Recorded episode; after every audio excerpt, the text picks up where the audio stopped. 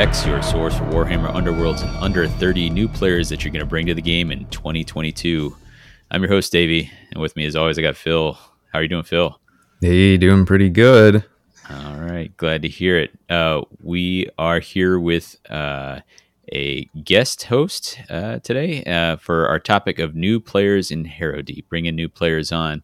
And we've uh, specifically brought on a, a champion of our local scene, uh, and that's Skyler. How are you doing, Skyler? I'm doing pretty well. Thanks for thanks for having me on. Thanks for being on. Uh, you've been onboarding a lot of players, running a lot of uh, of uh, teaching games, and so when we realized we were going to do this, we we figured we better uh, the the only the right thing to do would be to get you on here. So. Uh, I'm, excited, I'm excited to be here. uh, for the context, we're recording this in uh, early December. Uh, there's not really any new news. It's uh, everyone's just kind of uh, getting comfortable in the Harrowdeep. Um, yeah, or, think, or not think, comfortable in the Harrowdeep, depending on what faction. Fair. I think maybe the only like real actual news that's been like posted by GW that has anything pertaining with Underworlds is that officially confirmed that Underworlds will be back at Adepticon next year, uh, assuming that Adepticon actually happens. Um, I think at this point it sounds pretty likely given vaccinations and all of that, but I'm I'm not holding my breath. I just feel like things are still too amorphous in the world to really count on that, but it is definitely a cool thing to hope for. Yeah. Fingers crossed on this end. Yeah, Grand Clash uh, on the on the uh, on the books, and who knows what else. Um, so yeah, that is exciting. Um, we are going to talk some of our usual sections. Uh, so this this episode topic was also slightly inspired by uh, uh, some user feedback we got. So in our community shout outs, I want to uh, shout out uh, Kiney, who uh, I, I, thought his name was Kenny, and then I looked a little closer. It's Kiney, uh, but he's uh, a Brazilian listener actually, and he pointed out uh, we had been overlooking. We we usually try to do a good job of uh, when we talk about a card name, explaining what that card does. Um, but uh, in our last episode, we kind of got away from that, um, and he uh, he called it out. He said, "Hey, I'm, I'm a I'm a newer player. Like we're we're uh, still waiting on our Harrowdeep copy down here, and uh, I kind of got lost in that, and uh, so that's on us. And uh, we we thought in uh, in exchange in payment, we'll we'll do this episode for aimed at bringing new players on, so people can grow that. So a little little new player centric, I suppose you could call it. Yeah. And we haven't done a new player episode for quite a long time. So mm. I think the last one we had was our like rules of thumb uh, which is probably over a year old now. So maybe more. Yeah, maybe so. more. Eric was on that one, so it's been. oh no, it's, it's at least two. uh, anywho, um, we'll uh, we'll be breaking into that. Uh, there was other feedback. with uh, I think this name is Lethanum. Lethanum. Uh, on the Discord, he was uh, mentioning that we overlooked a card, a Path of Order, um, in in our last episode, and that would be a Grand Alliance specific uh, card for, unsurprisingly, order. And this is relevant to our, our discussion of holding objectives. And this is a duel. Score this in an end phase if your warband holds two or more objectives and two or more enemy fighters are out of action. Um, and he said, Hey, what, you know, you, did you guys mean to forget this? And, no. And he said, What do you think about this? And my first instinct is I looked at it, and I don't know what you guys have uh, done much looking at it, but I, I, was like, Oh, this is just like kind of a, a second tier um, path to victory, right? The yeah. path to victory. However, he pointed out path to victory has the requirement that that fighter be taken out of action in that round. Mm-hmm. So this this one needs two enemy fighters out of action, um, but uh, they could have been taken out in a previous round. So yeah, um, I tend to see cards through a filter of how easy is it to score early, uh, rather than so for for me, it was my instinct was I think I probably if I had to pick one, it's probably Path to Victory, um, because uh, engineering that that one kill, uh, I don't know, like if, if you can get two, you can get you you would have gotten one. So, but uh, I think there's certainly decks that'll double down on this for sure. Uh, I think that the uh, new mulligan rule uh, really uh, weighs in strong here as well because you know, if you don't take it uh, in your opening hand because maybe you mulliganed it out, uh, and you score a surge early, you're still getting that early glory, that early momentum. So when you see it come up, you've at least gotten um, something early to work with Mm. um, and can start aiming for it. Um, I really like cards that reward um, out of action fighters through the course of the game instead of having to count on that, that clutch dice roll in that single round. Yeah, this is a good point. Uh, and uh, is also if you know you got this in the deck and you're like, all right, let me let me work towards getting two down, uh, and that'll pay off later. So, um, Yeah. I think your mileage may vary if you play against a lot of resurrecting warbands. Uh, I've been doing some denying of uh, things like clean kills or bold deeds by bringing ghouls back. So, but uh, that, that Yeah. may be your individual meta specific. I think, at least from my experience with the stalkers so far, I'm being forced to be a bit more flex than I used to be. Um, so it's something I'm considering trying out. I'm still on the fence about it, um, but I think it's it's probably good enough to make the 12. Um, it's just a question of like once we have a few more cards, is it going to continue to be good enough? And I'm I'm already thinking it might be like 13th objective card, which you Mm. could play a 13th objective now, I guess, but uh, I don't know if you'd want to. But I think it's worth trying. So I'm gonna, I'm probably yeah. gonna slot it in and give it a go. And I think Sure. it occupies uh, the area of card that should be considered, like a two glory end phase score. Uh, automatically gets considered. We have a we have kind of a small stable of these. Uh, two fighters are out of action, and you're in enemy territory, or two well six wounds worth of fighters are out of action, and there's no wound. Like there's there's quite a few. Uh, there's Path of Victory two one fighter. You know, like there's these two glory ones that are uh, kind of do these two things. And so I think you look at what you're already doing. And if you're like, yeah, I want to hold objectives, I really don't want to push all my guys into enemy territory. So maybe this is what I'm going for. So, um, Phil, did you have anything you want to shout out community wise? Yeah. Um. So I just read the because I'm.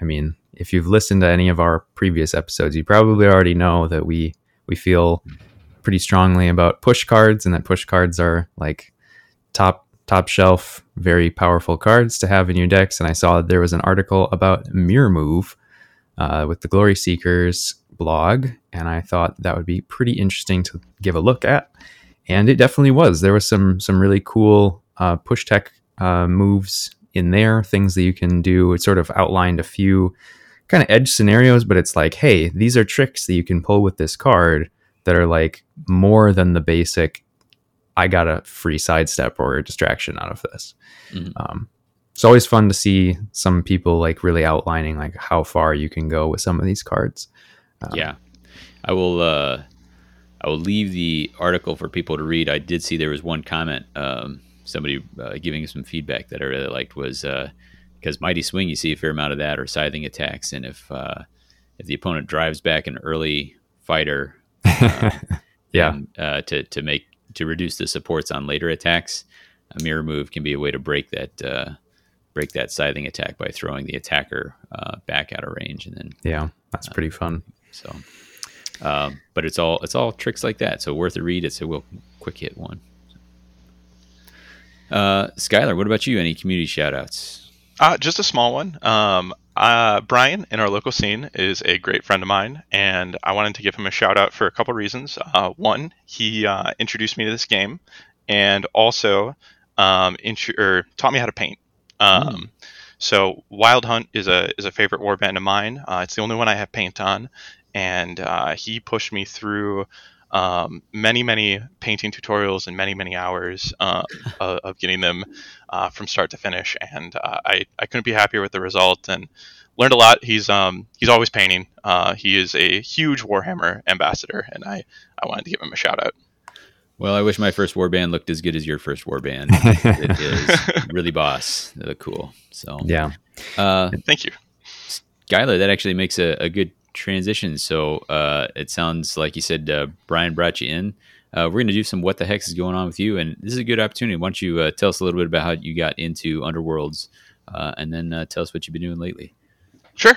Um, so I'm a longtime uh, board gamer. Uh, started uh, board gaming in college, and it's only grown since. And um, I was always uh, so uh, Brian particularly was always looking to get me into Warhammer to some degree, um, and we we tried it out uh, like the 40k or sorry 40k uh, scale. We did some scenario play, and it, it wasn't quite my cup of tea. Uh, so he's always been pushing to just kind of edge me in further and further into Warhammer. Um, and I fell in love with a board game called Forbidden Stars, uh, mm. and uh, that that's a Fantasy Flight one out of, out of print these days. Yeah. Uh, still to this day, one of my favorite uh, board games, um, regardless of IP. And then later on, he tried to appeal to the card gamer in me, and Warhammer Champions came out. Uh, also, also a dead game at this point. Um, R.I.P. Or at least an out of print game. um, really enjoyed that, and uh, then he was like, "All right, we're gonna we're gonna try one more thing. The the board gamer in you really really likes hexes. Is uh, almost allergic to using a ruler. So uh, this game has hexes, figures, and cards. It's got to be a hit with you. Um, and pushed it to the table. Um, if I recall correctly, purchased um, the uh, Beastgrave starter set for me, and uh, off to the races.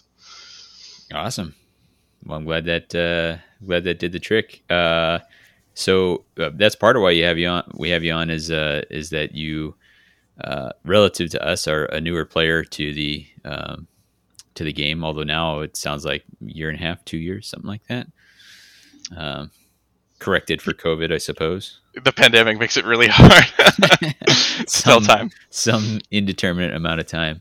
Uh, mm-hmm. What I we I know that you are a big Wild Hunt guy. For I think our first you know eight or nine games were you playing Wild Hunt. Um, what have you been doing lately? Uh, lately, I've been um, sampling a lot of different warbands um, and playing a lot of rivals. Uh, that has been uh, partly to explore and um, partly to accommodate uh, new players. Um, when I'm playing those teaching games, it's nice to grab something I'm unfamiliar with um, to a certain degree. Uh, to explore while I'm playing the game with them. Um, that way, I'm getting um, a little bit more out of it, you know, personally than um, just the the teaching game that I, am facilitating. But that that's my number one priority. But it, it's nice to kind of um, get that cursory glance at another warband through these teaching games. So I've been doing a lot of that. Um, Mad Mob has become a staples for me. Mm. Uh, I played Mad Mob probably uh, five times, so staple over the course of only a couple of weeks. Um, but I keep coming back to it. Uh, I really enjoy it. It was across the table from me during uh, one of my teaching games, uh, and I was really surprised how well they handled an arrivals game uh, and in a first game uh, for this player. Uh, and then, yeah, they kind of caught me off guard like that, and now I'm working on a championship deck for them, hoping to bring that to the local scene in the near future. Sounds awesome. Yeah, I like those guys a lot. I like that they all have kind of different roles uh, and that there's a lot of cool tricks that you can do with them. Like they they're fun in that way. Uh, Absolutely. What about you, Phil?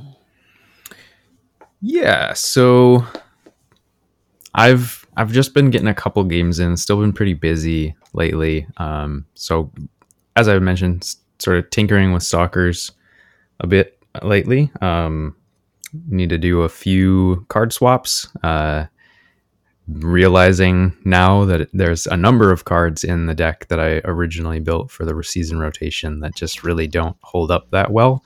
Hmm. Um, particularly things that care about pushing objective tokens around.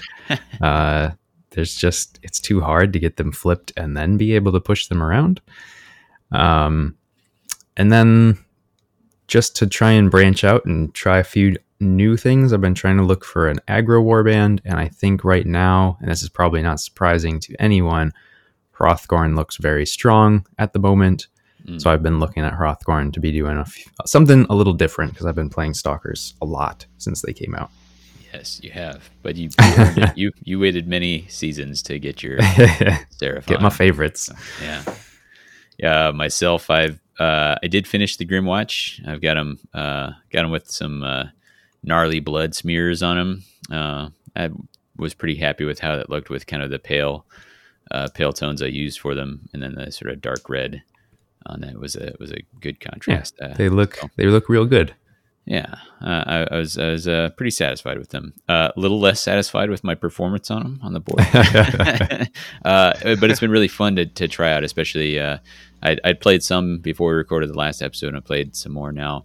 And uh, man, like in the name of the king is hard work now.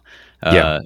With with objectives needing to be delved and uh, being placed in much more dangerous spots um, it it is challenging. Uh, I, I, Matt brought uh, Hrothgorn, and I was like, oh, check this out. Like, I, I I think I've got this cool combo. Like, I've got I'm gonna have a lot of people in his territory, and he's gonna let me inspire and all, all, I did was just fed him ghoul after ghoul, and uh, was just like smoking them one after the other with his crossbow. I was like, "Well, this is not." I uh, I fed just seven glory in the first turn and or in oh, the first boy. round, and Oof. I got one. So, Oof. Uh, but uh, challenges challenges abound. But uh, I'm gonna stick with it. I got a couple tweaks, and uh, I, I feel like I'm learning a lot too. So it's good. Good to have the challenge. Yeah, I imagine uh, Phil can relate uh, quite a bit having the Starblood Stalkers with that in the name of the King challenge. Uh, I fielded them recently uh, during during one of those teaching games, and I found just the fact that you have to survive the next activation in order to get uh, the inspiration mechanic to pop off mm. um, was uh, quite difficult. yeah. yeah. Yep. Yep. It's it's uh it's a lot tougher than it used to be, but they I don't know. We don't need to go into a huge like strategy Starblood sure. Stalkers t- chat, but they they have some ways of making it happen where it's it's still doable.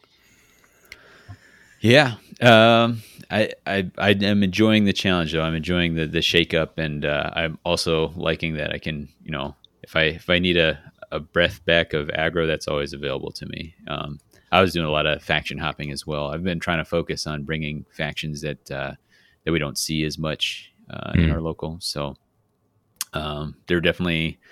Uh, I think uh, both players I played last week when I set Grymwatch out, they're like, I don't think I've ever played them. And I was like, well, here you go. Here we go. You know, this is a very different experience than you would have had. Uh, yeah, a, a, year or two ago. They don't uh, strike terror into your heart as soon as you see them on the board. exactly. Uh, but uh, yeah, that's what's up. But uh, let's talk. Uh, let's talk some new players. So we are talking. Uh, we kind of came up with some. This is just going to be a conversation about um, onboarding new players, and this is kind of a good time for it. This is uh, a new season is upon us. Um, it's that time of year where many of us are giving gifts. So you might be giving Hero Harrowdeep to somebody. Um, somebody might be looking for or they might get some hobby money or something like that, um, depending. But uh, if people are looking for a new game in the new year, uh, how do we help them do that? So we're going to talk. Uh, we're to talk a little bit about uh, some tips for teaching. We're going to talk about uh, what kind of matchups, like what what do we recommend for that first intro game, like the very first one. Uh, what do we think are maybe some factions that are good for people to start with? And then once you've kind of got got somebody's beak a little wet on this, then what's uh, what's what do they want uh, next? What's a good next step? Um, and I think actually uh, we'll start with uh, some considerations um, when you're when you're making some of these decisions. And uh, one that uh, somebody threw down here was uh, all of this. All of this is going to be in context of understanding the player that you're you're introducing. So, are you introducing a player who, uh, like you you said, Skyler, when you were introduced to it, um, uh, Brian knew that you liked hexes and you liked cards and you didn't like measuring and all that sort of thing. Like he had all these check boxes, and it sounds like you had an extensive board gaming um, background. Uh, Absolutely. Uh, so.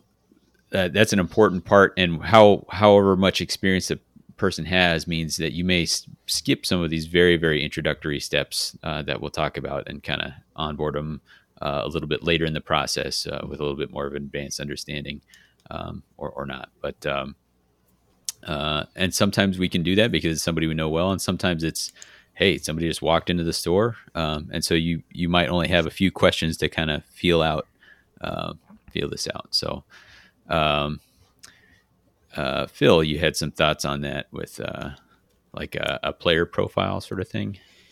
Yeah. So so I think when you're this is just sort of a general like how do you want to approach introducing someone to a game? Um and in some ways you know the most or the I guess in my opinion the the best way to get someone into a game is to find the way to sort of give them that hook, find that mm-hmm. thing that they like mm-hmm. and have them be like this is super cool I want to keep doing this, regardless of their understanding of the rules or how well it's going to play. Like, if they just enjoy the experience, then they should hopefully want to keep doing it. Um, and so, like, some of this goes into, uh, like, what is it that you're wanting to use to get them into the game? Um, so, like, I think GW kind of does this a lot for their other games too, where it's like, look at how cool these models are. Like the, the game gets completely removed from the decision point of where do you start, right? It's like what what speaks to you? And so in some ways it's like okay, if you know that this person is just like I don't know anything about these games, I don't really care about like how the rules work. I just want to do something fun. You can worry less about like what's going to be an easy mechanic versus like hey, here's this really cool thing that I think you're going to like let's try this. Yeah. Um, so I think that that's that comes with knowing who you're going to be introducing the game to. So this is probably more of like with Skyler's situation where it's like, hey, I know you because you're my friend, and I know the things that you already like in these other games. Let's try some of those things to get you in. So this is like an approach that you can take for people you know well. Um, for people that you don't know as well. Um, Magic has a sort of profile that you can also use for something like this. Um, for those who are not aware of it, they have Timmy, Johnny, Spike, and female equivalents of those names. That it's just shorthand. It came up a long time ago, but the idea is that like they created these psychographic profiles of like an archetypical person who wants to play the game in a specific way and so it's like because of the way their brain works, this is the type of type of thing that they like. So for instance, the the easiest example I think to explain is with Timmy or Tammy, and that it's like, I want to do big, flashy, stompy things. Like, I don't really care what happens. I just want to see something cool. And so you give the, that player something that fulfills that desire. And it doesn't really matter if they're going to win or not, they're still going to have fun. So a correlation for this game would be like, I just want to like roll dice and smash things. So you're like, here's some orcs, have fun. um, so it's it's not like a hard r- suggestion, but it's like I think it's a good way to get to get to that core of like finding the hook, get the player yeah. in. That's another tool uh, for doing that. Yeah, Skyler, uh, you're you're the one who said maybe the most recent experience with this. Have you have you uh, done much with uh, trying to in your recent teaching games? Have you been uh, picking out certain aspects and matching them? What what kind of experience have you had most recently with this? Sure. Uh, so I've had the uh, fortune of playing with uh, people that I know are really into board gaming um, on the whole. So I've been able to lean into that uh, and realize that the mechanics aren't going to be uh, any sort of barrier here.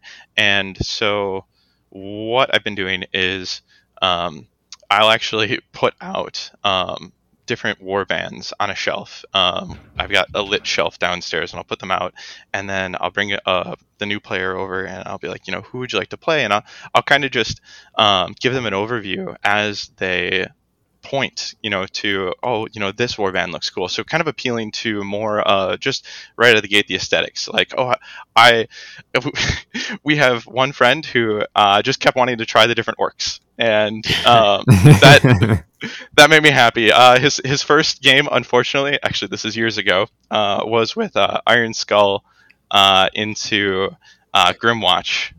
This was oh, when we no. were.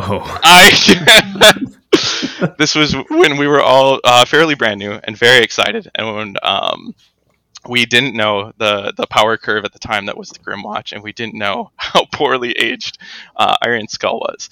Um, so uh, we we did not bring that friend into the game, unfortunately.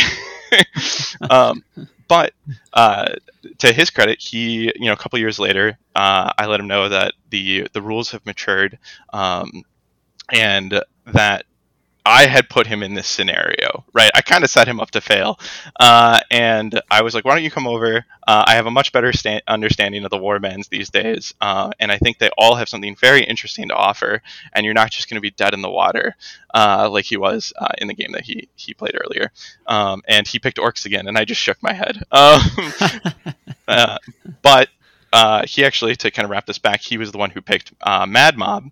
Uh, and then I, I faced off against him. Uh, I brought Starblood Stalkers in, and um, at the end of the game, uh, I asked him, um, "So how did it go?" And before I could even get the final uh, words out, he cut me off with a "so much better," um, and and he's looking forward to uh, joining us in the future, which which is really great. But awesome. Um, so how I've been approaching um, with, with each of the new players I've been introducing is I've just presented them with kind of a buffet of aesthetics.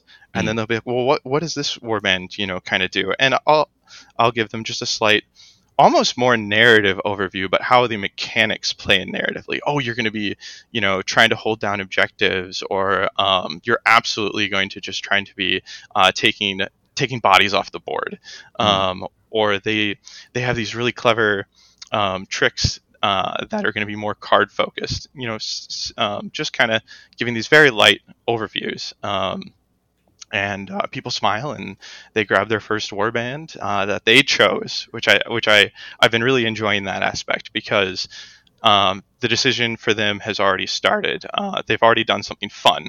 Th- mm. This appeals to me aesthetically. I want to see what I can do with this.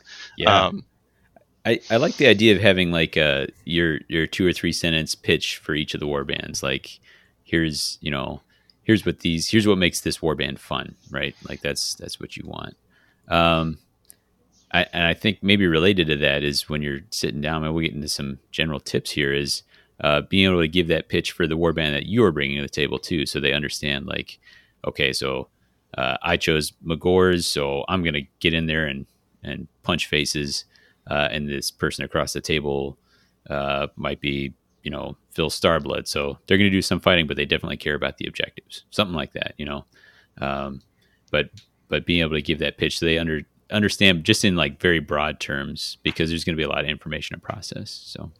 Um, what what other general approach like what on on your general approach to, to teaching did you did you find was uh, particularly successful for you sure so um, uh, a little more background about me. I am absolutely the one in my play group uh, or uh, in, in amongst my friends that when a new game uh, comes out, people will hand me the rule book and ask me to learn it um, and uh, help help get this game to the table that either uh, they bought and they really want to play, or that or there's always me doing that as well. Um, with, with my general approach, right? Um, I think it's it's very important to come to the table with enthusiasm and to know what you're bringing to the table to be able to be an ambassador for it. Um, i think there's there's two types of audiences that you'll usually have at the table. Um, somebody uh, that is okay with stumbling through and learning with you. So if this is both uh, the first or the first game for both players uh, and you're going to be learning together um, you you should know that the other person is in for that because that can be a bit of a slog or a challenge. You're, you're going to take many breaks visiting the rule book throughout uh, because neither of you um, have a compass uh, or a full understanding as to you know what you'll be doing during the course of that game. You're learning together. Um, but most of the time, especially probably for our listeners, um, they're going to be ambassadors to the game. And so, as an ambassador, know the rules as best as you can come with enthusiasm. You want to be an example of fun, just just in your mannerisms. Like uh, this is something enjoyable that I'm introducing you to. Mm-hmm. If you can't bring that to the table, then they're going to feel that right out of the gate. Um, and that is something I I try to bring to all of my board game um, uh, introductions.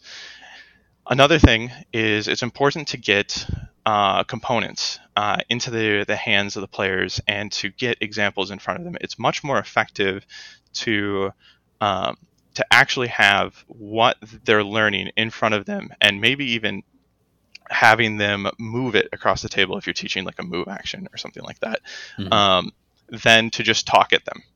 Um, there are many different learning styles too. I feel like universally the strongest one um, is just being able to get your hands um, on the the interaction. Um, it helps lock it in because you're actually going through the motion instead of having that one person sit there and talk at you. Yeah, to that effect, I like to do the um, like you're saying. I'll, I'll, kind of explain the basic actions, but I'll say like here's how a move works and, and, just have pick out you know have them pick out one fighter that they like in their warband and then say okay we're going to do a move with this fighter. Here's what that move would look like. All right now we're going to do an attack with this fighter. That's what the attack would look like. And then have them actually do it. So you explain it and have them do it. Uh, this is if they're you know coming from a, a real base level. And do go through a few of those before you even start that first round. You know i, I think an extra few minutes spent there uh, will really help them uh, when it comes time to like now i have a whole bunch of decisions in front of me uh, oh, it's huge. It absolutely builds a foundation uh, for what they're going to be doing throughout the course of the game, for sure. Um, the uh, oh, you talked about uh, um, the sort of, or I don't know. We, there's this consideration of uh, trying to avoid, like, you want to know the rules as best you can, uh, but we want to avoid bogging things down um, too yes. much. Right? So, uh, for me, you know, because a lot of times we'll talk about this a little later, but a lot of times you're you're teaching using rivals, and so you you may have cards in that uh, in your in your deck that you're like, well, it's actually a pretty complicated card, uh, and so if I've got one of those in hand, uh, one of those power cards in hand, I may just choose not to play it. Like I, the, the this card might do something cool, but it, it may be just a little bit much for right now. Um, this wouldn't be an example, but uh, oh, actually, I'll, I'll, say this: if you're if it's a card that ever won uh, uh, Battle for Salvation's aggressive defense award, then maybe just uh, keep that keep that in your back pocket. Aggressive defense, a, uh, a famously complicated to understand card from uh, I think the second season, and they they give an award for the most complicated card in any pack based on that. And so yeah, some some of those I'll just I'll just leave that off, and then the other one I'll leave off. And I don't know how you guys feel about this, but uh, I it's great for uh, the new player to play a gotcha card because it feels like they've really figured something out. You know, so if they play something like Narrow Escape, which is uh, a Rippa's card that does one less damage, you, you take one less damage. Or uh, what was the uh, what was the Amazing Kruleboyz one? The uh, uh, oh tough enough or something. Uh, yeah. I don't remember, but yeah, it's it, they just it's like oh, and then we just reaction to reduce damage. So it's yeah. that shock of oh, I guess my attack isn't going to kill you. Yeah, that's an exciting experience for the person playing it. Um, if you're just learning and you finally figured out like okay, let's see if I do this charge here uh, and get a successful attack, like oh yeah, I could actually do something cool that can be a pretty rough feeling. And so I, I think I also tend to not play gotcha cards. Uh, try try to play cards that give uh, people a chance to think about a little bit and plan a little bit. Um, yeah, and, and, maybe that's player dependent. I don't know, but that's uh, something I've I've found. I think it's good. F- it's definitely good if it's somebody who is either very new to this game or very new to like card games in general I think if you have somebody who's coming to the game from other card games, they'll be used to something like that happening. Mm-hmm. But if they've never played card games before and aren't familiar with like this, like, haha, I've got this answer to your thing kind of effect that happens in a lot of card games, they'll probably be like, oh, well, crap, I didn't expect that.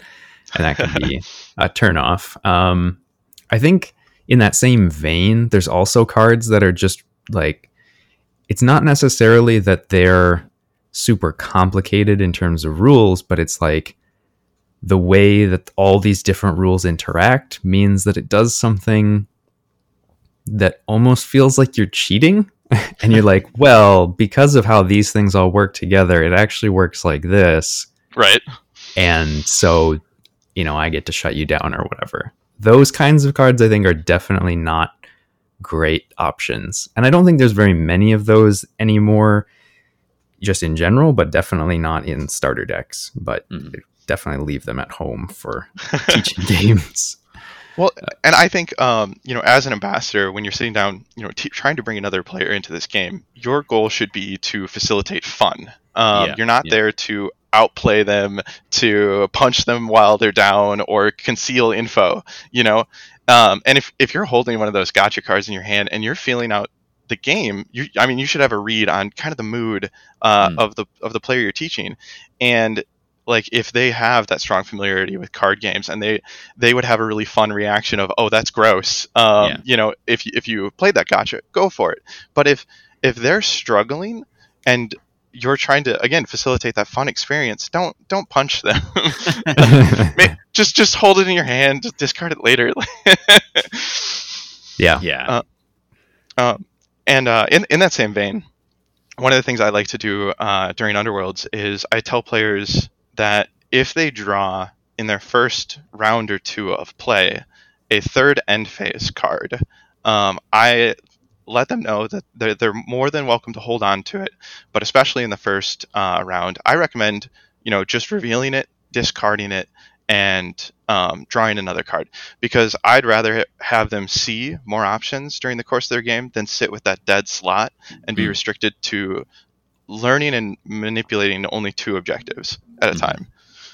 Yeah. And the new the new mulligan rule really helps with that. And I think explaining mulligans isn't super complicated. Um, so that's probably a good one that we we didn't even we didn't even mention, but it's like, hey, this is probably a good thing to talk about when you kick off the game. It's like, well, I I actually think that when you're teaching card games, especially since most of the information is supposed to be hidden, but it makes it really hard to know like how to help a new player understand their hand that i tend to try and say hey let's you know i'll i usually ask but in a lot of cases it's like this is probably something we should do is play with open hands so that at least i know what they're looking at and can be like are they understanding the cards? Are they seeing things? Because if if i don't even know what they have how can i know if they're missing something?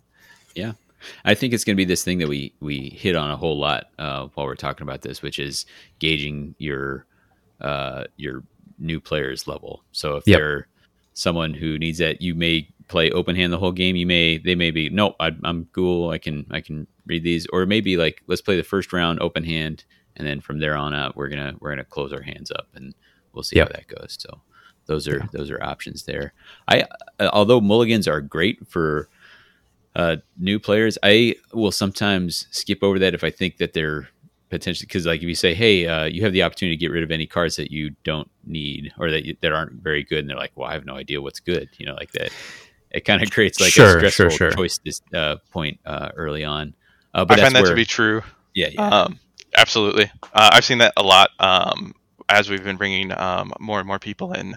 They we we go over the mulligan rule, and um, very often they're like, "Well, I'm just going to keep everything," and I'll actually see them during the first round um, say and think out loud, um, "Oh, I should have mulliganed this card," yeah. because it's Right. during the first round they realize, "Oh, this is this isn't going to work out."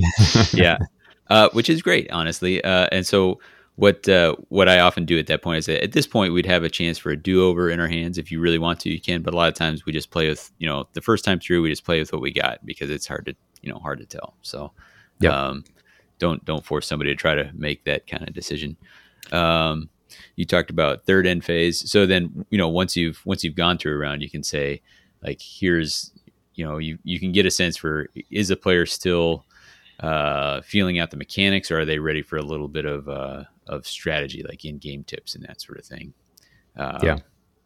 And uh, depending on you know that that can be a good time to start salting in rules of thumb. You know, so hey, yeah you're at end phase in the opening hand, probably mulligan that hand unless it's hot fire on the other two. You know, so yeah um, uh five four or five upgrades in your power hand probably probably mulligan that one too Yeah. Um, the uh, we uh, we we've got one in here, uh, Phil. I think this is you. You mentioned uh, post game de- debriefs, right? Like, uh, Yeah.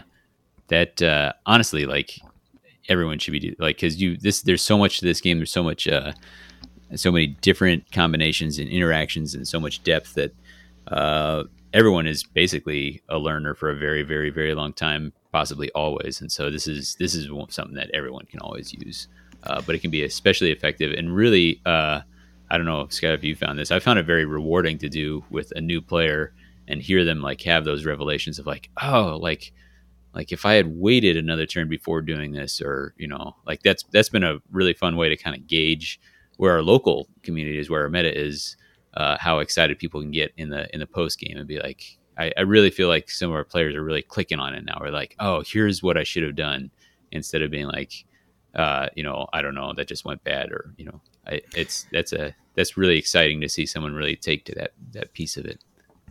Absolutely. Um, uh, it's it's really uh, as you've highlighted. Um, I, I, think everybody should be doing post game debriefs. Um, I think it's it's a very fun um, activity right at the end of the game. Like you kind of just get to highlight the the moments that went well and kind of discuss things that you would have done differently.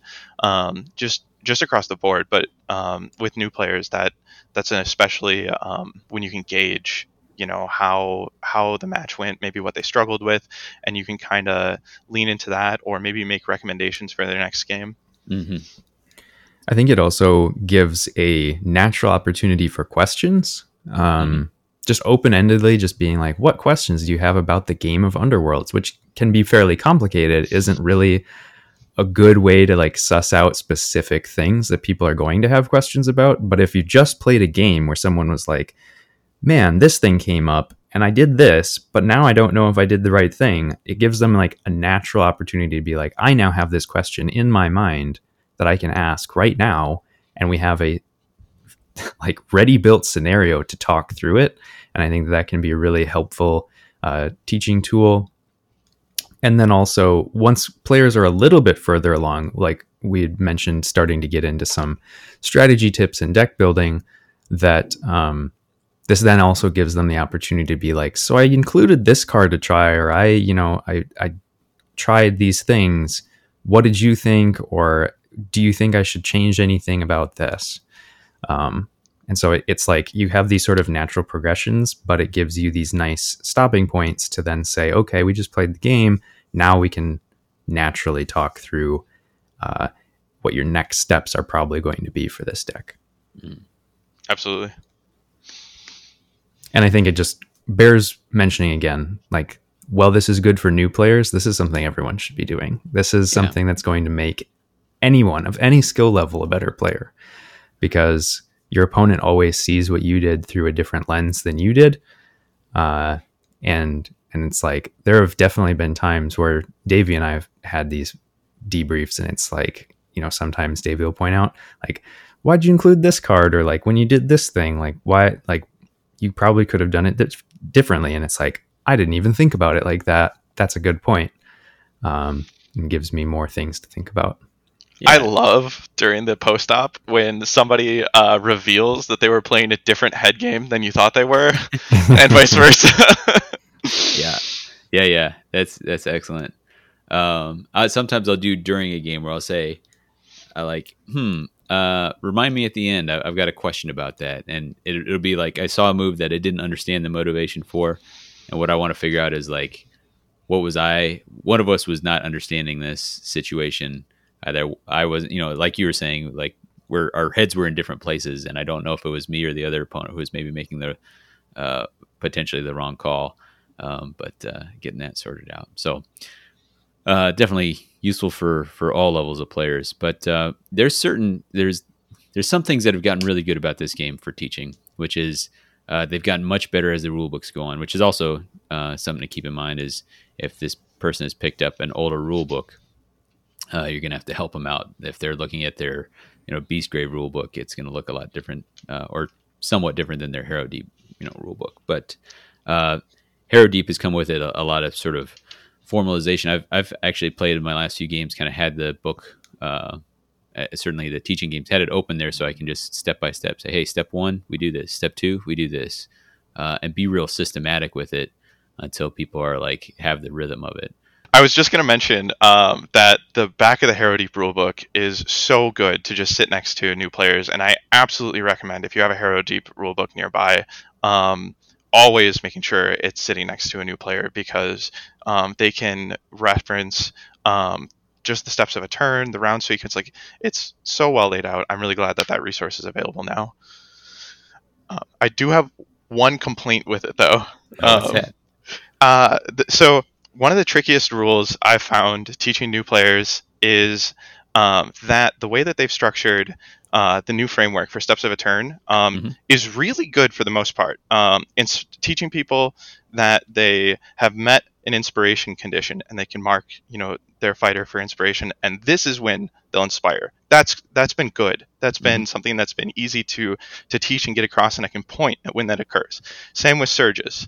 Um, but the reaction step has been um, a trip up point uh, for new players because they'll hold on to these cards in their hand that say reaction, and even though they spell out all these different windows, um, this kind of looks like this is when you have to do the reaction because that's the reaction step. Yeah. Um, and I wish that this said, you know, uh, if you're looking over the steps of a turn, it says activation and then reaction step, and then you move on to inspire and surge. I wish instead it said, um, once all reactions are complete, uh, Mm. then inspire and surge step, and and having that same caveat after power. You know, Yeah. once all reactions are done, go to inspire and surge. Uh, it's it's created a lot of uh, um, awkward timing and just just um, uncertainty uh, across the the table when a new player is sitting on a reaction card and seeing that there's a special step for it and not realizing that's that's only one of the many windows. Sure. Uh, we've talked about. Uh, so you talked about the reaction step. Are there other things that uh, either you guys have found to be uh, a particularly challenging rule to work through with um, with a new player? Uh, a little bit of the terminology, um, particularly wounds characteristics Mm, uh, versus wound tokens. mhm. Um, I wish that those would have been named um, separately, um, just to really kind of drive that distinction that this is a wound, um, because calling your wounds characteristic that, uh, like the capacity at which you could have wounds, um, it, it feels like health. And I, I'm sure that there isn't, uh, or that there's probably some reason that health wasn't chosen, but just the fact that they share that same term um, can be can be difficult. Um, yeah. Like objectives and objectives. that would, yep, and that is that's the second ter- terminology trip up point. Um, Yeah. And that one's even harder uh, than the than the wounds one. Um, very often, people are holding objective cards, and they're like, "Well, this says if I'm holding an objective," Yeah. and I'm like, "Yeah, oh, I've got well, three right here. Yeah. Ex- exactly." it's like, well, that's referring to this token on the board. Yeah. Well, why is that face down?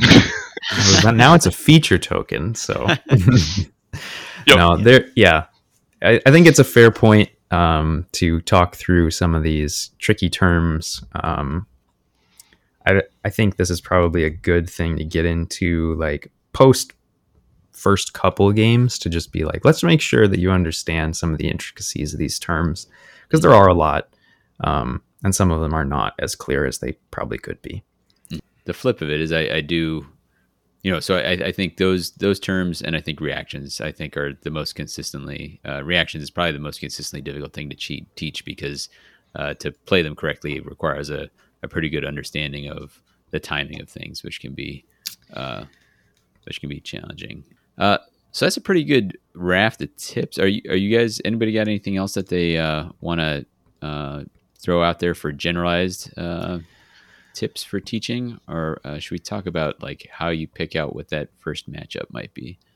I, I think the only other thing that I sometimes find helps, and this is probably not something you want to do in someone's first game, but sometimes I feel like people will get into a situation where they're like, I have multiple options here, and I'm not sure what the best choice is. And you can tell that they're thinking about it and they're like working through it. And sometimes if I sort of see that opening to be like, this is probably a good opportunity to put like winning aside and be like, let's talk through these scenarios and be like, well, if you did this, you'd be like at these chances of succeeding, versus if you do this, you'd be at these chances of succeeding. Hmm. So, you know, there's some options for you, or being like, if you see something that's like, you know, if if you do that, you're going to be putting yourself in this situation. Are you sure that's what you wanted to do? And they'll maybe be like, oh, I didn't even realize that. I want to take that move back. Because you don't really want to put someone in a gotcha situation because they didn't track all of the things that your warband could do because they're still learning their warband. hmm So, um, like I said, not something that I think you need to do in someone's first game. It can be like information overload. You just kind of like, at that point, you just restrict yourself from taking advantage of them making maybe a mistake. But it, like, once they're like in the game and they're like, yeah, I get it, but I'm still like struggling over some of the decision points. I feel like sometimes it can be helpful not to tell them like what the optimal play is, but to like help talk through and think through what the options are. Uh, Skyler, did you have a last thought here before we move on to uh, picking that starting matchup? Yeah. So one of the things that we've been focusing on is if you're the other participant in the teaching game, um, and and very often you're you're probably onboarding you know that one person at a time, but if you're ever in a situation where there are multiple people, um, especially you know two or an even amount of people Mm. um, that are looking to learn the game, um, I found that um, being willing to sit out and facilitate that game um, totally. Yeah, great call. Is the best way to teach. Um, and anytime somebody has a question, they're not asking their opponent. Mhm. Uh, so you're you're even removing that, right? So you get to pivot over and over and just always. Uh, like don't don't tell the other player well they're going to do this you know sort of a deal so so I, I'm going to steer you this way because I know what their cards are. Obviously, you don't want to do that, um, but uh, I found for that, especially for that inaugural game, right? That is the um, the best way to teach it if if you have two people um, or more that are interested. Um, and I've also discovered that after you've done that, um, if you can pair those people then to uh, somebody who's more familiar with the game after that match, instead of um, keeping them playing um, each other because they're still working through the rules. Um, uh, we, we, we made a mistake recently in our play group where we, we left two uh, newer players um, alone for, for their second game. And it was not something that we really, really thought about. But afterwards, they were like, yeah, we really wish that we had played against people that knew more or we still had that facilitator present because we found that we were lost more often than not. Our match went on longer than we would have liked. We were a little frustrated. Um, and uh, that was that was a personal note to take away that um, even though they had that one game behind them, that going forward, if you can at least keep some knowledge at the table, even if it's in the opponent's seat, uh, after that, it helps just move the game along and answer those questions without having them to, you know, break to the rule book. hmm Yeah, that's a. I'm really glad glad you brought that up. That was a Yeah. a very good point. I know, um, especially early on, I would kind of enjoy like getting to the store for our league and just kind of floating among the tables and helping answer questions and kind of watch things and all that sort of thing. And I find now uh, I have much much fewer questions to answer. Like I'm mostly just uh, watching some cool interactions and that sort of thing. So, um, but, uh, but yeah, it can it can having that facilitator can really get you some good bang for your buck. Yeah. Uh, I think one last thing that that scenario made me think of, and this is something I feel like you've told this story a couple times, Davey, is that you you probably shouldn't try and introduce people to the game in multiplayer. So I don't know if you want to elaborate at all, but I, I just I think that's a good rule of thumb to avoid uh, Yeah, I- teaching games so- with more than two people. there's just extra uh, there's it, I, the game at its core has been uh, designed and refined as a as a two player game. Uh, it is possible to play it with more, and that can be fun in its own way, but it is less refined for that. Um, you you could make an argument for uh, um, uh, Arena Mortis, uh, but uh, the the problem with trying to do multiplayer with the full warbands is that there just tends to be a lot of downtime. Um, and that includes in the power steps where each person has to pass in turn, so the power steps can really go on a long time. And then just uh, while somebody's making their making their choices, uh, it's just more waiting time, so it, it makes it last longer. So uh, I don't say wouldn't say never do it, but I wouldn't make it someone's first uh, first uh, introduction, and I would uh, I would take efforts to you know try not to do a if you've got four, just do two two player games. Um, so Absolutely. You also get to avoid uh, any um, unfortunate like ganging up. Um, sure, yeah, Yep. Yep. Yeah. I mean, again, that I I, I spend most of my time. Uh, speaking the warnings of of uh, downtime, but also in this uh, in this time when I introduced it as a multiplayer game, uh, one player had reavers, and I think it was down to just Garrek with two wounds left by the by the uh, second round. Oh, because rough. everyone everyone was like he just like oh I'll just charge with these guys, and everyone was like oh one dodge guys with only two or three wounds in my territory, don't mind if I do, Mhm. and uh, and so he he had a very long game of running Garrek around trying not to lose his last guy. So Uh, but yeah, before we move on, there was one one thing er, earlier that um, was sparked for me that I wanted to mention. It, it was, I believe, Davey, you were talking about um, things things to kind of leave out. Um, you know, going into your first game, and I, I just wanted to say, leave that um, scatter template in the box. Don't don't don't try to teach that out of the gate. Um, if it comes up in the game, uh, you know, hey, what does scatter do? Oh, it's about to, you know, like we're here, we're at that point. Then Yeah. grab it. But Sure. no one needs to know about that going into their first game. Fair. Uh, so what that tells me is, uh, in your first game, you're probably not uh, dropping uh, Grymwatch into the mix. Um, we- They're some- definitely some, of the other considerations you might have is like decide whether or not. I, I don't think Magic is all that complicated, but it is another thing to to figure out. Um, warbands that have a ton of reactions or a ton of complicated text on them uh, are are uh, probably something to avoid. Uh, Soulraid, cough. Um, who I who I adore, but uh, that that's going to be a tough uh, first uh, first introduction for somebody. Um, I if if you have so uh, a warband that springs to mind with that where errata has become a thing. Uh, there's Mollog, which has his own issues because he he can uh, create such a lopsided game sometimes. Uh, but also uh, uh, Thorns of the Briar Queen, where um, where uh, not I'm trying to say Varclav? Varclav, where Varclav has been uh, errated a couple times. I- If you're going to bring one of those war bands, I think you need to consider ignoring the errata for that first game, uh, or just not bring uh, something because it's it's really frustrating to have people have to like, hey, I know your card says this, but it doesn't really say that. Let me tell you what it actually says. You know, yeah. That's Absolutely. that's a bummer. So I think if if you want to um, to not introduce them to the way the card is um, written and how how the errata is in function, um, maybe do the legwork of just printing out uh, a version of the card that has the errata. Um, Mm, I know sure. uh, Underworld's DB uh, actually updates those, so you could just get a, a printout of what that card is. But ultimately, I, I agree. I think you just avoid it. Um, I think it does lead to kind of a feel bad if they go into championship, um, you know, down the road and they realize that oh wait, I, it doesn't work that way, um, and I've fallen for this warband, you know, sort of a deal. I want to field them in championship, and there's this restriction. So, I think, um, yeah, either either ignore and then you know caveat it later, uh, or you know set them up with that understanding out of the gate by actually having it physically present instead Yeah. of having to like, that's a pretty solid idea.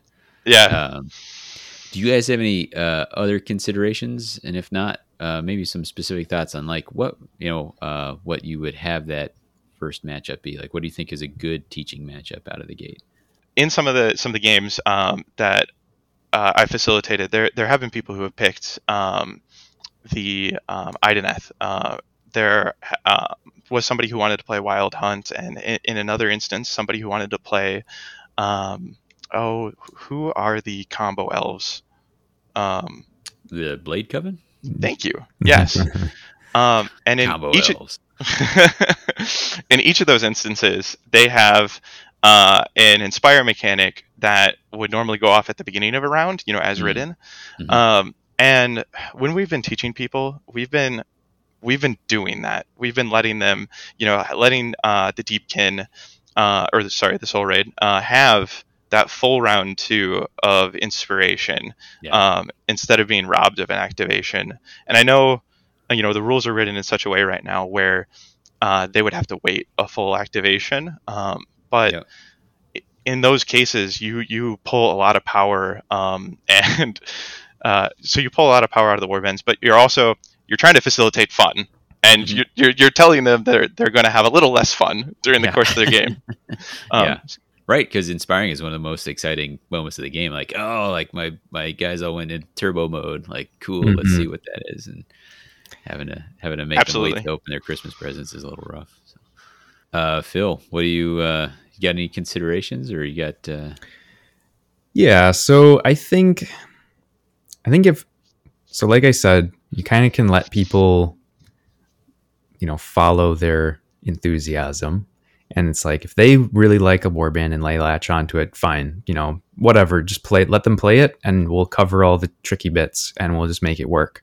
Mhm. But if they're like, I don't know, I just want to learn this game, I think in in a lot of ways aggro is a lot easier to teach.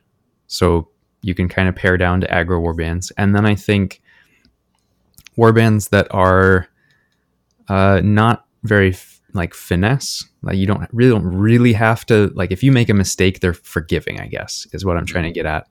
So like Stormcast, uh, Orcs, um, Magore's Fiends, like they're all fairly tough. They all do fairly linear things. It's like I want to go punch stuff. We're gonna go punch stuff. Like you don't have to think about like so like with Blade Coven, it's like oh man, I want to go punch stuff, but I can't be like too aggressive, and I have to like think about all these different little like intricacies, and that can end up being difficult when you don't even fully grasp the rules. But like if you've got Morgok's Krushas, you're like, yeah, I got these guys, and they're just gonna move forward and punch stuff, and I don't even have to really worry about dying because they all have five wounds, and um, so I think that's that's helpful. I think, like Skyler said, inspire mechanics can be an important indicator, like of just it's gonna feel fun when stuff happens. But I think also like you don't really want to have to worry about it too much. So I, I wouldn't like pare down by inspire mechanics, except for some of the like most complex ones to explain. Um, I think maybe also trying to avoid some of the resurrection mechanics can be a good thing to stay away from just because it starts to add some layers of a complexity of trying to understand like wait counting fighters that are out of like out of action does that mean that they're currently out of action versus they just came back? And like trying to it, it opens up a whole nother layer of difficulty. So Yeah. um, unless somebody really latches onto those i think they're also good ones to leave out. Yeah, uh, I think uh, I think those are all uh, good considerations there. Uh, when I'm setting up that first matchup, uh, I like to have like I like to have both warbands interested in attacking, you know, but they Mhm. don't have to both be all aggro. I I really like having uh, a a faction in there that cares about standing on objectives in some ways. And to be fair, even Krushas, you know, they have a couple of object uh, great surges for holding Yep. Objectives in enemy territory. And so I would just want to make sure that aspect's in there somewhere because that is an important part of the game. And you took all this time at the beginning of the game to put the feature tokens down. So you need to show why why anybody cares about them, right? Uh, so I think that's pretty helpful. So we come back again and again to the idea that uh, that players, if there's something they're passionate about, harness that, right? Because like enthusiasm and fun is kind of what we're shooting for, and you've got a shortcut to that state uh, that state of being if they're already excited about the the faction they've taken. Uh, and so then sometimes it's just about matching something for them to play against. Um, and Skyler mentioned, you know, sometimes it's a it's something that you might be interested in checking out a little bit, like know them well enough to that you're not like, oh, I have no idea how any of this works. You know, you don't want to be doing that. Um, Mhm. But uh, if you're having fun making discoveries too, it can it can help. So, um, my my first thought when I was looking at this, I, I actually thought, and this is not all that helpful a suggestion for uh, people who are just getting into the game now. I thought the Steelheart versus Reavers in the in the very first box that was actually a pretty good way to learn because they were pretty straightforward. There wasn't a whole lot of reactions. I think uh, i would uh, agree a couple in the cards.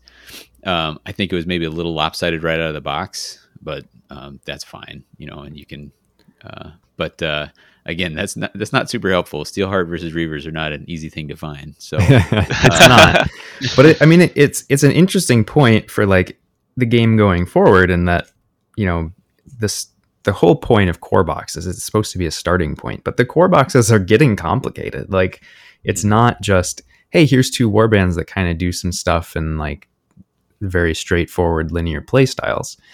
Um, I mean, like Dread Pageant is both can be a good learning uh, warband, but they have like this really like high ceiling of like learning lots of weird little tricks you can do with them. Yeah, um, here's here's though I, I will say I'll, I'll, detour and say I really like Dread Pageant as uh, giving if somebody is is down with the aesthetic or whatever. I really like that as a I really like them in general, but uh, I really like that each of the fighters have their own little role. Like they they each yeah. do kind of different things. Uh, there's the you know healing reaction on there, but they're not particularly complicated cards. Uh, and then they're in faction stuff. There's a lot of cool stuff, and there's uh, a mix of things that are like, you know, they have God Seekers, which is have uh, all your fighters in enemy territory, and that can be scored at any time. Um, there's all kinds of uh, ones for holding objectives or holding more objectives. I think there's a lot of great teaching cards in there, and I think, uh, which is actually kind of important, is they have four fighters. I think four fighters is kind of a a, a little mini bonus for a starting faction because people uh, in that very first round are like, oh, well, I'll just do an action with each, with each of the fighters. You know, if they until they get the idea of like, here's how I can leverage one fighter for more than one action, or you know, or hey, I've only got three fighters. Why do I have four activations? What would I do with this last activation? yeah, yeah. I I have to agree. I think the Dread Pageant is an uh, an excellent uh, uh, learning uh, warband. Mm-hmm. Um, I do feel they're opposite. The uh, uh, Myari's purifiers, probably mispronouncing that, but the purifiers, um, yeah. they they are actually uh, one I would leave leave out. Um, I think they are uh, a lot harder um, to learn with because of that Aether Quartz mechanic. Mm-hmm. Um, they kind of fall into a trap of thinking um, that it's not as precious of a resource as it really is, and there are so many cards that that look for it um, sure. I kind of, I kind of think of their um, their rivals deck as more of a toolkit uh, mm-hmm. and less and less of a cohesive um, rivals experience. And, and, to that end, we actually had a new player that was that was quite frustrated uh, fielding purifiers. They were so pumped they actually painted up the band uh, in advance uh, before oh, they man. even. I know before they even sat down for their learning game. But uh, they played uh, three games in a row with the purifiers and um, just. Um, could could not find victory and very often uh, was was frustrated with the choices in their hands. Um, and would uh, be in a place where it would be referencing one uh, fighter, you know, on the cards that they had, uh, but that fighter would already be out or had already mm-hmm. used their Aether Quartz token, you know. So sure. Um, I one faction that I thought was kind of surprisingly good for a starter was the um, uh, I was going to say Condemnors, no, but uh, with uh, oh the Storm of Celestus. Um, so the yeah the uh, shooters out of there, they don't have a lot of complicated things. They do have the the sleek reaction, which lets you put people on guard. They have some shooting. They have multiple attack actions, but that's not too tough to wrap your head around. I, I feel like uh, they have a, a, a, spread of different things. They've got the four fighter thing going for them. Um, uh, so if you have access to everything, I, I think you know Storm of Celestus versus Dread Pageant isn't a bad starting matchup. I think that's a four v four um, without uh, too many overly complex things. And it's funny as as you march through uh, the seasons that are you know still available on on the shelves, like it, it's like oh yeah, like you know. Um, I don't know. Uh, trying to think of one that was good with objectives. Like, oh yeah, there's the Starblood. I'm like, ah, the all the skid reactions. That's that's kind of tough. And then I was like, well, you know, there's the the swarm of uh, Kainan's Reapers. Like, wow, that that mechanic. You know, it, it's a you have to you have to get a feel for how complicated a mechanic that that can uh, people can process. But uh, I, I think if you are looking for something not overly complicated and, and might give you a good game and showcases a lot of different things, uh, I, I, I, my personal one I think I, I quite like the Dread Pageant versus Storm um, for uh, for teaching, um, but uh, obviously with the caveat of whatever people are excited about. Uh, you guys got any more thoughts about that? I, I think those are both great picks. Um, I think another uh, one to add in is the late, latest Stormcast edition, um, mm. uh, Xandire's Truth Seekers. Um, mm-hmm. what's really fun about this for new players is when one of their Stormcast figures, you know, is removed from the board, they get to do something exciting. Oh, yeah, Uh, that's a really good point. Yeah, like so that so they don't feel as punished, you know, when something's coming off the board because they get that like, um, well, here's the final strike, you know, moment from uh, from one of those fighters, and I, I- I think that's that's really enjoyable, and you get that that four fighter warband as well. I think I think that's a very solid. yeah, um, the first time one of them, beginner one of the big ones goes down, they get to inspire the other two, right? So like that that uh, that's a cool effect too. So I think that's So good. that- I, and I, I kind of liked your point, Davey, of like keeping in mind when you're teaching which factions are currently in rotation. Mhm. Um, it's something that I don't, we didn't talk about really at all uh, in any at any point until just now. But like, if you teach somebody an old warband that's no longer available and they fall in love with it, you might be putting some setting someone up to be disappointed if they can't find it. Um, so it is probably good to keep in mind like what the available pool of warbands is to buy from if you're trying to get someone into the game. it's a great point. It's a really good point. Um, the uh, the like buffet of options that I'll lay out for players um, is always I always keep that in mind uh, and make sure that they're available because of, of what's exactly been said. You don't want them to be like, oh, I really enjoyed my my experience. This is the band I want to carry forward. It's like, oh well, how are your eBay skills? yeah. Yeah. Um, and the advantage of those later war bands too is that they have functioning rivals decks. Uh, by functioning, I mean like a legal rivals deck. they Uh, have enough cards. Yeah, Absolutely. um, and that that's kind of a big deal too. Um, we kind of hit two things. So I, I had I had uh, considered the idea of like trying to set up that initial intro or uh, initial factions, but I, I think we kind of those kind of overlap quite a bit. Do you guys have any other uh, any other thoughts about uh, helping people with the factions in those first couple of games? I think um, if somebody was looking to, uh, I, I think this kind of kind of comes into play here. If somebody was looking for like a box to pick up to get started with, you know, get the boards, get the dice, and maybe even have, you know, two to pick from out of the box, one for them and one for their opponent. Um, you know, if we have any listeners that are excited to to get in, and you know, they don't have somebody that can, uh, you know, bring warbands to them, I think then the, the Harrowdeep box is an excellent starting point. Mhm. Um, the uh, orc faction um, is, uh, I would say, uh, arguably more complicated than uh, Truth Seekers because you are going to be dealing a lot more with reactions um, and keeping in mind uh, your support capabilities. But I think support is a really good mechanic um, to learn early and get a grasp on. So if you're going to be dealing with, you know, a little bit of, uh, of um, extra complication, I guess, out of the gate, support's a really good one to to get used to and learn. And so I think that that box is just really solid for uh, players looking to get into it as a whole. I'd agree with that. yeah. Any and then it gets you the delve and the gloom, which you need to be familiar with now because that's, that's the the world we're living in now. If you pick up, Right, if you if you manage to find the Direchasm box, that's great. But know that all the lake lethal tokens and stuff are not going to apply anymore. Is probably something that's going to maybe surprise people. So something to keep in mind. And if people do want to pick up a Direchasm box, um, or they find a Beastgrave box and they want to start there, you know, um, the rulebook, uh, the current rulebook is available online. Uh, it can be found at um, the official Underworlds website. Um, and they could just substitute those lethal tokens because thankfully, you know, they're double sided. You still got the numbers on one side and something on the other. Um, Mhm. You could you could say that the lethal sides are gloom. Yeah. Uh, Just hide in that gnarly monster mouth. Yeah. Yep. Just hang out, close it up. Uh, yeah. Well, so we've we've made our intro games, right? We've uh, we've gotten somebody now. They're we, we've been successful with that, um, and we won't get as in depth here. But what what are the next things you're gonna be saying to this player? Like they're you know like they've.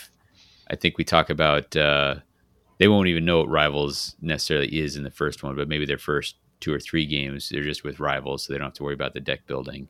Um, so then they're expanding out. Maybe they're deck building. Maybe they're you know. So what what are the next steps here? Would you would you say? I think it's something we already mentioned earlier, but we can just say it again is that now is when you start talking about uh, the rules of thumb. Just just give them quick hitting tips. It's like mm. you don't have to really think about this. It's just like remember these like few points, and that'll really help you through your games. Um, and then, like we said, we can start looking at deck building. Um, to just start to try and figure out like okay so here you've got your rivals deck what can we like take out and add in that that'll help you uh, start to improve the deck. I uh, I found that by the time people have gotten through, you know, two three games, they've identified some cards that they don't want to see again.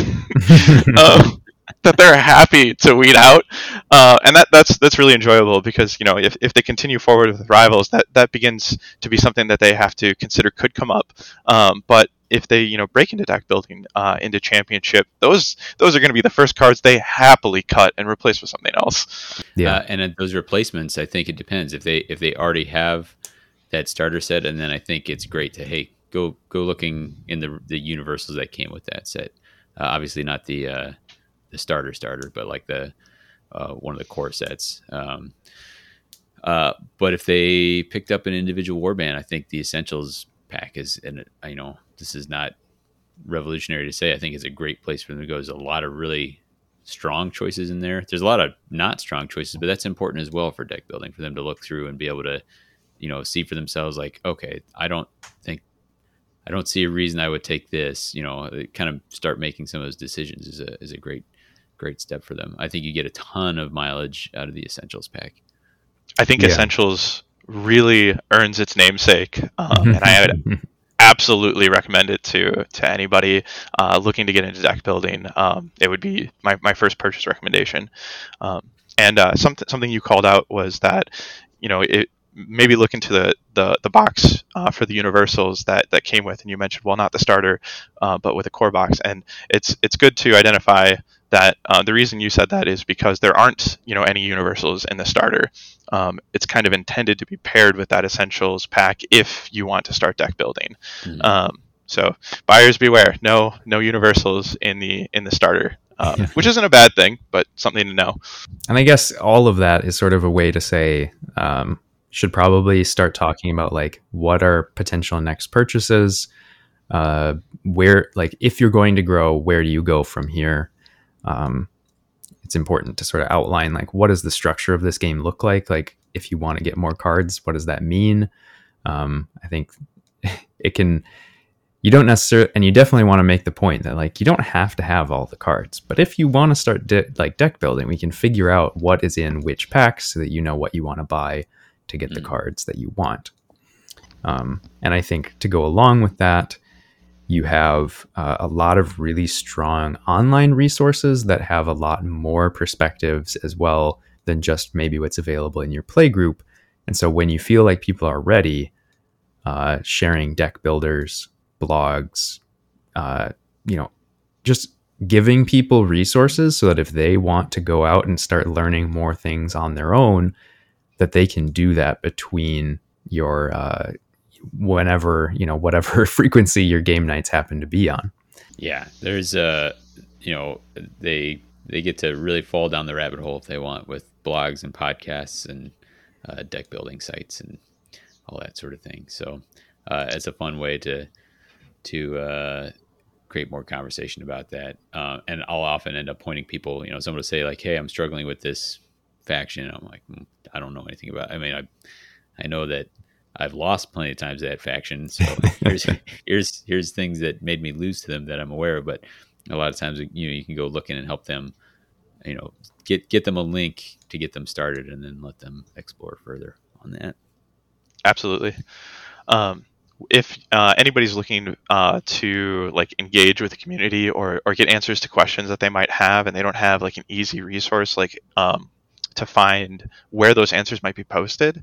Um, there are definitely Discord communities out there. Um, particularly, um, I enjoy the Warhammer Underworlds Vassal um, Discord for rules questions. If you mm. ever have any rules questions, uh, there's a channel dedicated there. Uh, you post, and uh, it will be surprising how quickly somebody gets back to you with an answer. yeah, yeah, there's great discussion in those, uh, and I'm hoping that uh, fires up even more as we return to uh, to in person events, possibly, hopefully. Yeah, we'll see. So, yeah.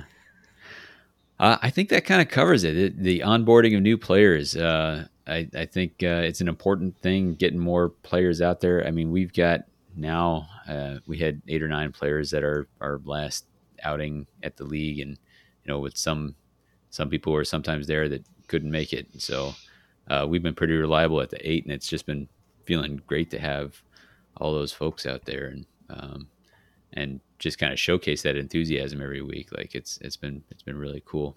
Uh, and uh, and honestly, Phil and I didn't do very much about that. Like we just kind of got lucky with some some groups uh, coming together, and then those those folks recruiting other people. So um, glad uh, glad we could have somebody who knows a little more about that on than uh, than us. So uh, thanks for coming on, Skyler. It has been an absolute pleasure. Thanks for having me. Sure. Has anybody got any more thoughts before we uh, start to shut this thing down? I'm good. All right. Hearing Same. none, we'll say uh, if you want to get in touch with us, there's Twitter at WTHcast, uh, what the hex cast at gmail.com. Uh, you can hit us about the Discord. There's a link in the show notes. Uh, there's a conversation about all the different shows in the Mortal Realms network. We now have Path to Story covering Path to Glory stuff. We have uh, the story phase covering the background of Age of Sigmar. We have Dogs of Warcry covering Warcry. Those guys are killing it. And then, of course, there's us. What the Hex? Um, you can check that out at themortalrealms.com if you want to just kind of browse around. Uh, coming up, we do have uh, we'll have an episode for the end of the year, and I think what we're going to take the opportunity is to do a little looking forward. So we're going to uh, talk a, a little bit about uh, what what we think is coming, what we hope is coming, um, and maybe a little bit of looking back as well. Um, it'll be, like I said, we just hit our three year uh, anniversary. And we may take the opportunity to kind of reflect on uh, some of the things from the game or some of the podcast, and uh, kind of uh, engage with the listenership about uh, what we what we might work on, what we might look to do going forward. Uh, so look forward to that. Um, and Happy you- anniversary, by oh, the way. thanks. yeah, we really Uh, blew it out. Uh, it, it's it's been awesome having this uh, podcast as a resource um, uh, and being able to uh, be a part of the local community here. Um, uh, both have been just just a joy. yeah, it's uh, it's a part of my week I definitely look forward to. Um, uh, anyway, we do have some recommended listen, recommended listening. Uh, we got uh, a track by Perfume Genius called "Learning." With that, for what the hex, I've been Davey. This is Phil. And I've been Skyler. He got it.